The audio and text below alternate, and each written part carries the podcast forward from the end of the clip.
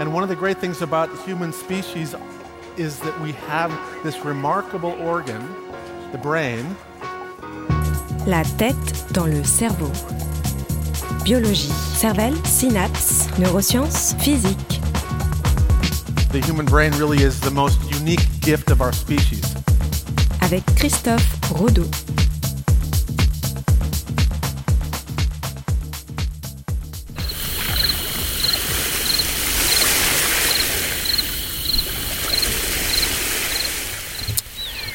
Ce soir, j'oublie la météo, j'oublie le froid et je me transforme en agent de voyage. On oublie le ski, on oublie la montagne.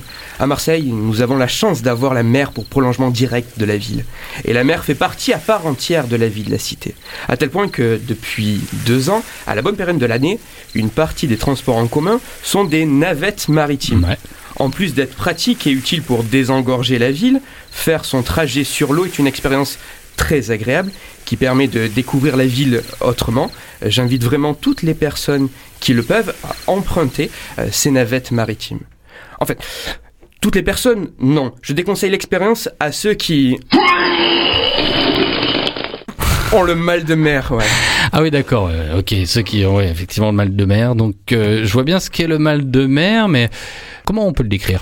Le mal de mer, c'est cette sensation désagréable d'étourdissement, parfois de fatigue et souvent de nausée qui conduit à des vomissements. Mhm. Cette sensation, elle peut apparaître lorsque l'on est dans un bateau sur une mer qui est plus ou moins déchaînée. Le mal de mer fait partie de cette grande famille des mâles de transport. C'est ce qu'on appelle également la cinétose. Euh, c'est le mot scientifique si on veut impressionner un petit peu. J'ai du mal en voiture par exemple. Ouais. Ou en bus, par exemple.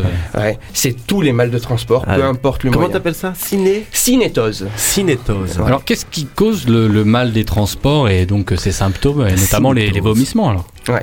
Une des hypothèses euh, qui essaye d'expliquer ce phénomène dit que le mal des transports provient d'un conflit entre les informations somesthésiques, proprioceptives, vestibulaires et visuelles qui arrivent au cerveau. Ah oui. Ouais, je m'explique. oui, voilà. Ouais. C'est pas les pneus quoi. Euh, Non, non, c'est pas les pneus, surtout quand on est dans un bateau. Euh, je- donc je m'explique, lorsque je suis réveillé, euh, tout un tas de signaux arrivent au cerveau. Les yeux envoient des informations visuelles qui renseignent sur ce qu'il se passe autour de nous. L'appareil vestibulaire qui se trouve dans la partie la plus profonde de l'oreille renseigne sur notre mouvement. Est-ce que je subis des accélérations, des ralentissements?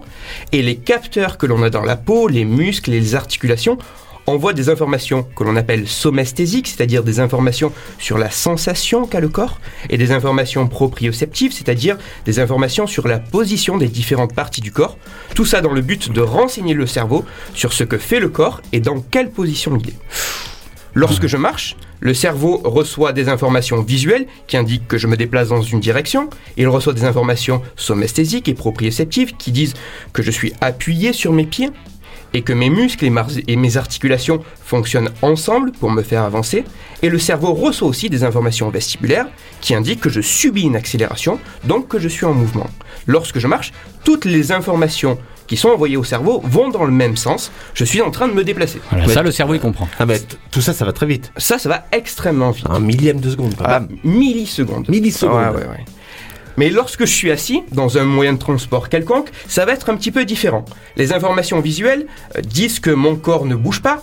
Les informations somesthésiques et proprioceptives indiquent que je suis assis et que je suis immobile, alors que les informations vestibulaires vont dire que je suis en train de subir une accélération, des ralentissements, notamment lorsqu'on va être dans des grands virages ou lorsqu'on va être dans le creux de grosses vagues.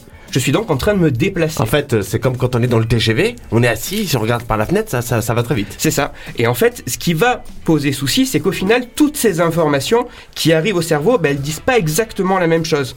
Contradiction quoi. Contradiction, un conflit, exactement. aïe, aïe, aïe, Il y a un conflit et le cerveau, il aime pas ça du tout. Il va essayer de comprendre ce qui ne va pas. Et son hypothèse va être que un des sens envoie de fausses informations. Ah ouais, carrément. Ce sens, euh, en quelque sorte, il est en train d'halluciner. Et cette hallucination, elle doit provenir de quelque chose. Et le cerveau dit que ça doit être un empoisonnement de l'organisme. Waouh. Il faut donc éliminer le poison. Énorme, énorme.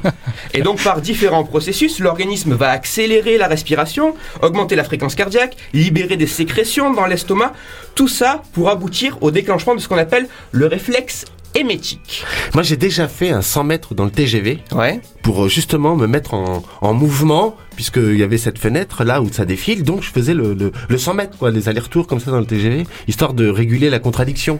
Ouais, mais il y, a- y quand même d'autres informations qui vont poser souci. D'accord. Et donc tout ça va engendrer ce qu'on appelle le réflexe émétique. C'est ce qu'on appelle euh, le réflexe qui va permettre d'émettre. Le, le réflexe.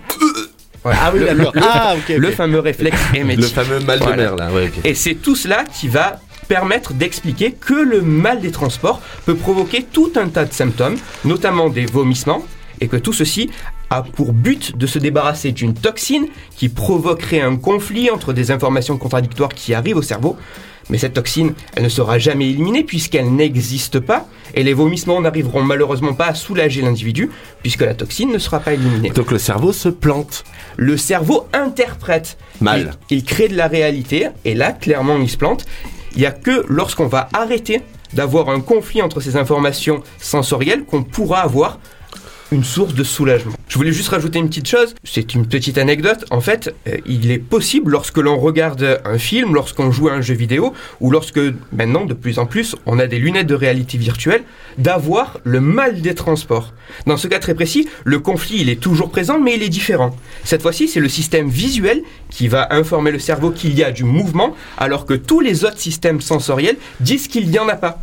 Je voulais juste ajouter cette petite anecdote qui, euh, de façon assez drôle, va dire que on peut avoir le mal des transports alors qu'on est totalement immobile. Il y a un chapitre qui parle très bien de cette question qui se trouve dans le livre Toutes les questions que vous vous posez sur le cerveau, qui est rédigé sous la direction de François-Xavier Alario aux éditions Odile Jacob. Et comme d'habitude, on peut aussi te suivre, toi, Christophe, sur Twitter. Exactement, arrobase Christophe-du-Barodo, RODO, et sur mon blog Cerveau en argot. Et comme toutes les semaines, j'invite nos auditeurs à nous poser des questions sur le cerveau et j'essaierai d'y répondre en direct. Christophe Rodeau. La tête dans le cerveau.